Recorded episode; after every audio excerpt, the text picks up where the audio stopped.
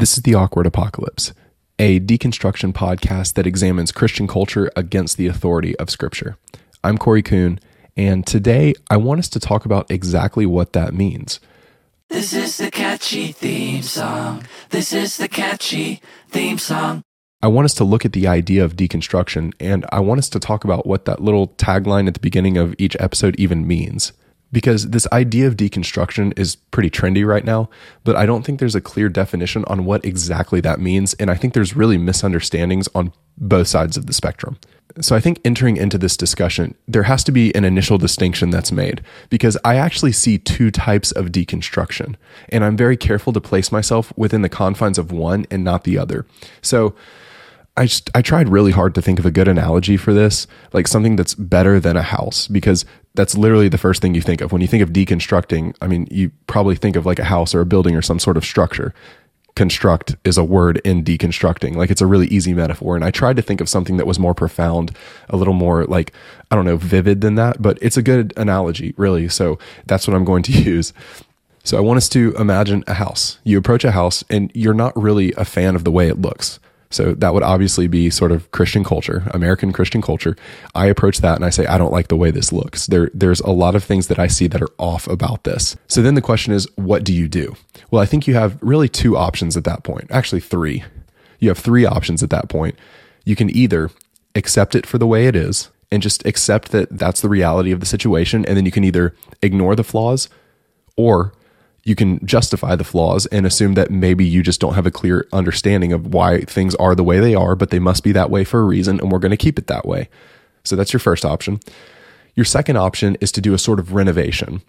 You can enter into the house and update the appliances. You can repaint it. You can tear off all the ugly wallpaper. You can get rid of the carpet. You can put down new tile, new countertops. You can go through a full renovation and bring it back to, I guess, what you believe it's supposed to be. Like go back to the original blueprint and re-examine what the house was supposed to be like. Now, from my understanding, blueprints don't have all the details about how a house is supposed to look like as far as the decorations and things like that. But the point is, you keep the basic structure of the house, you just change things about it that you don't like that you think could be better. And that's really like a renovation, or I guess like in church terms, we would call that a reformation then your third option would be just straight up demolition. You take down the whole structure, you uproot the foundation, and then you start completely over and build the house the way you think it should be built. And when you're finished with that house, it's not going to look much like the original house. And if it does, why did you tear the house down in the first place? Those are really your three options. And I think that the last two would be deconstruction. Obviously, keeping things the way they are isn't much of a deconstruction. It's just accepting things for the way they are. But then the renovation and the demolition, those two options are different types of what I believe are deconstruction that are happening within the Christian church right now. And that first one, the renovation, I would say that's more of like narrow deconstruction. I think that's more focusing on the application you're maintaining the basic integrity of the structure. You're maintaining the core elements of what makes the house the house, but you're changing things about it that you don't feel have been applied properly, like maybe the decorations or the carpet or the wallpaper, or even like knocking down walls to make rooms bigger or something like that. And if we're going to carry that analogy over to Christian deconstruction, I think that would be a Christian who steps back, takes a look at the church and the way that things are practiced within Christianity, and then examines that with the Bible. Like the Bible becomes the lens through which this person is seeing the church, and things don't line up. So in that case, the person is still keeping scripture as the authority and examining the church and examining Christian culture through that lens of scripture and asking the question, does this really line up with what Christianity should be like according to the Bible? And so if you've ever asked the question, where is that in the Bible? Like if you've sat down to eat a meal and you've said, wait a minute, why do we do this? Is this even in the Bible? Why do we have a wedding ceremony? Like, do we have to have that to be married? Does the Bible say that? If you've asked those questions, congratulations, you are deconstructing. I would say that is a more narrow type of deconstruction where you're examining the individual parts in comparison to the authority that it claims to hold. And I think moving forward, it's really important for us to understand what epistemology means because that's kind of what we're talking about. Like, if I give you sort of an oversimplified definition of what epistemology is, it's kind of the philosophy of how you know what you know. It's examining what you know and then asking the question, well, how do you know that? It's going back down to the foundations of the authority that tells you what you know.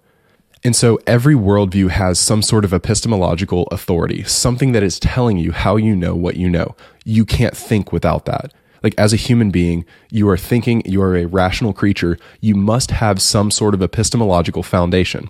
And for this particular person, the epistemological foundation is scripture. So, this person is going back to the Bible and saying, The Bible tells me how I know what I know. That is the authority. That's for me the basis of knowledge. And so whenever I have a question about why things are the way they are or why the church is doing things the way it is, I go back to the Bible and ask, how should it be done? Because that's the authority telling me what to do. And I think it's really important to make that distinction, especially in our culture right now, because someone told me this recently and it completely blew my mind. Like it made so much sense. And it's so, it's such a simple concept, but I had never really thought about things this way. They said that within our current sort of American culture, most people believe what they want to believe. And so whenever you say you hold a particular belief, what people hear you saying is, I want to believe this thing.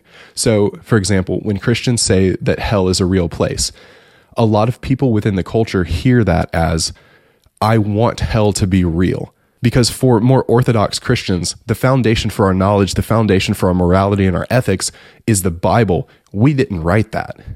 And so I, I guess from from that perspective, if the authority, if the epistemological authority is your mind and what you want to be true and what you want to be right or wrong, it would make sense why Christians would be seen as unethical bigots because they're saying homosexuality is a sin. They're saying hell is not real. And to be fair, a lot of Christians, the way they go about that is really judgmental, and a lot of them are really bigoted and go about it in a terribly unloving way. So I'm not saying that, but I am saying that at the core, at the foundation of the disgust towards Christians for these beliefs is this belief that your beliefs come from your desires. So whatever you desire to be right is what you say you believe. And so I would say that the person who is deconstructing narrowly is still holding scripture as the authority and they're entering into this house and they don't want to demolish the whole thing because according to the Bible, there are a lot of parts of the house. The basic structure of the house is the way it should be. There's just a lot of things that have gone terribly wrong, and those need to be done away with, or updated, or renovated, or whatever word you want to use there. So I think that's one type of deconstruction. The second type of deconstruction, the more demolition oriented style of deconstruction, I think I've kind of already articulated when I talked about epistemological foundations. The foundation for this type of deconstruction is the mind or the culture. And people who are deconstructing in this way are going to understandably have an issue with the way that I've defined this type of deconstruction because nobody wants to be told that you're just creating what you want to be true. And to be clear, I'm not saying that exactly. I'm not saying that they're just arriving at conclusions because they want to. I think they're arriving at conclusions that make sense within their own mind. Like, if the Bible's your authority, you're going to arrive at conclusions that don't make sense to you, like things that cause sort of this cognitive dissonance inside you, where, like, for me, I believe in hell because the Bible says it, but I don't like it but I accept it because the Bible is the authority. Whereas if the Bible weren't my authority, I would say, I just can't believe in a God who would send people to hell. Therefore, it doesn't make sense to me. Therefore, it's not true. And so I kind of become the authority on what's right or wrong. If something doesn't make sense to me, then I don't have to believe it because I am the authority. That's kind of like a minute ago, I talked about epistemological foundations. You have to have some sort of authority. And if the Bible's not your authority, what is? You must go back to some sort of authority. The question is, how do you know what you know? So if you can't believe in a God who sends people to hell, what you're essentially saying is that that doesn't make sense to me, therefore it is not true. And I think there are a lot of Christians who are deconstructing who would fit into this category. And I think that they wouldn't see that as necessarily a bad thing because they would argue that having the Bible as your authority causes a lot of damage. I mean, if you look throughout history, people justified slavery with the Bible. People have justified the mistreatment of women. They've justified the Inquisition. They've justified imperialism, colonizing other countries in the name of Jesus. And they would be right. People have used the Bible to justify terrible things. And so they would argue that we need to view the Bible as a living document that progresses with culture. As we progress as a species, as our morals and our ethics progress, the Bible progresses with us. And so this is sort of a postmodernistic hermeneutic that they're applying to scripture. And I would disagree with that. But for them, they don't really see an issue with that. They actually see that as a good thing, something that's necessary and something that needs to be done in order to preserve what Christianity is all about. And so I think that these two types of deconstruction can really butt heads because on the one hand, you have the more kind of orthodox conservative, and I, I don't mean politically conservative, I mean like biblically conservative Christians who are deconstructing, but they're not quite into that category of seeing the Bible as something that doesn't hold authority over their lives, whereas the people in the other camp are going to see the Bible as something that is more of a guide and see Jesus more as a role model rather than a God king of the universe. And so the second type of deconstruction allows you to do away with the parts of the Bible that don't really resonate much with our culture and with our, our minds. Things like the verses about slavery, the verses about execution, the verses about hell, sexual ethics, our evangelistic purpose, theology. I mean, you can keep going on the list of things that don't really line up well with our current cultural context. And if you're deconstructing in that way, it's a lot easier to get rid of those things that you don't necessarily like. And, and not just things that you don't like, but things that don't really make sense with your cultural framework and your mentality. And so, under this view, the Bible is not an inherent, infallible authority. Instead, it is more of a guide for life, and we get out of it what we can, but also realizing that flawed men wrote this from the context of their own culture. And so, we have to apply scripture in the context of our own culture as well. There's nothing inherently superior about the culture in which scripture was written. And I'm trying to be as fair to these people as I possibly can.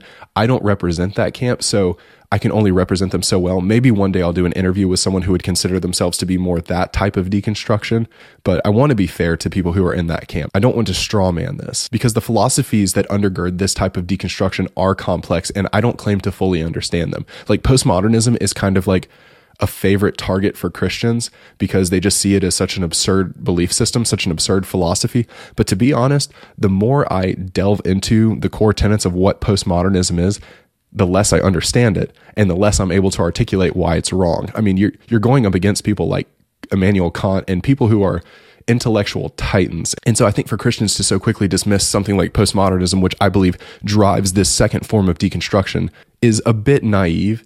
Like I think they don't fully understand what it is they're dismissing. But having said that, the approach of this podcast is under category one. This is more of a narrowly deconstructing podcast. I'm still holding the Bible as the authority. While I can admit, yes, there are verses in the Bible and there are problems that do kind of keep me up at night and make me question, sort of like like the flood and Genesis one. I don't know what to do with that and evolution. Like there are a lot of parts of the Bible that don't sit well with me that I have to kind of wrestle with. But ultimately, the Bible is still my authority. So my deconstruction is looking at the church and looking at Christian culture and asking the question Does this look like what it should, according to the Bible? And so that's why I'm careful to say Christian culture. I think when I first started this podcast, I was saying that this was a deconstruction podcast that examines Christianity against the authority of Scripture. But Christianity can be kind of vague. I mean, you could define Christianity as the actual religion that follows Jesus Christ and it's the true believers. So it's a little vague. So instead, I changed that to Christian culture. So what I'm really doing in this podcast is taking a look at Christian culture and then examining that against the authority of Scripture. That's my goal, is to take us back to the blueprint, take us back to what the house was initially supposed to look like, and ask important questions like why are the doors always locked? Why is that chandelier there? Why does this pet have a bedroom to itself when there's people outside who need bedrooms? Why do you keep taking house keys away from people? Why do only certain people seem to have the house keys?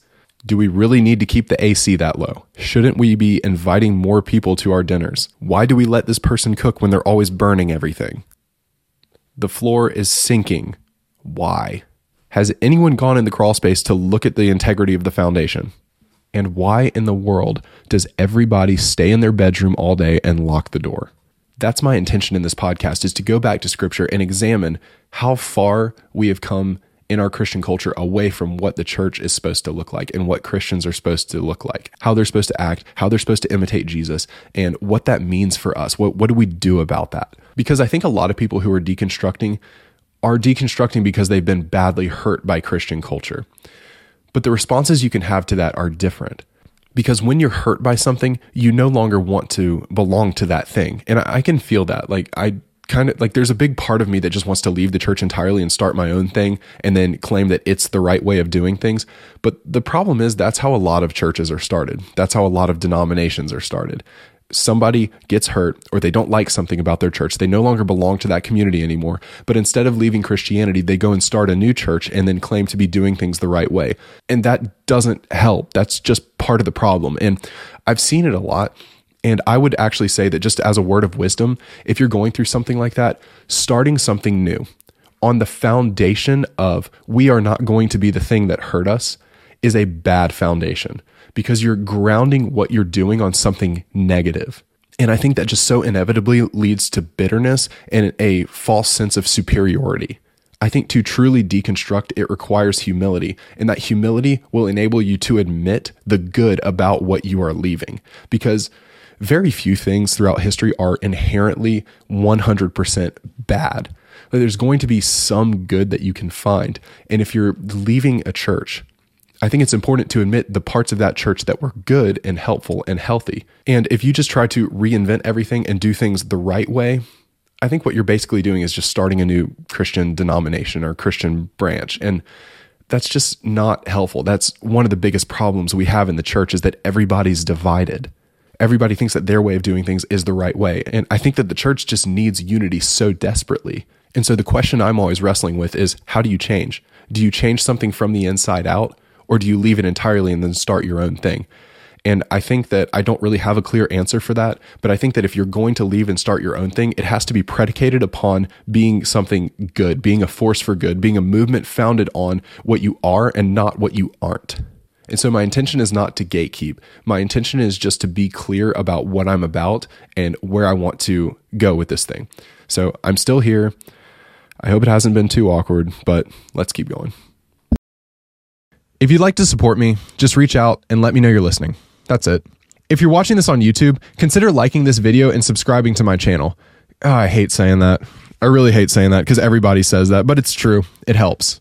If you're listening on a podcast streaming app, just consider leaving me a review. If you'd like to learn more about the work that we do in Liberia, just visit standingsidebyside.org. Or if you'd like to make a donation, just Venmo at Standing Side by Side. That's one word. Thank you so much for listening. Keep the faith.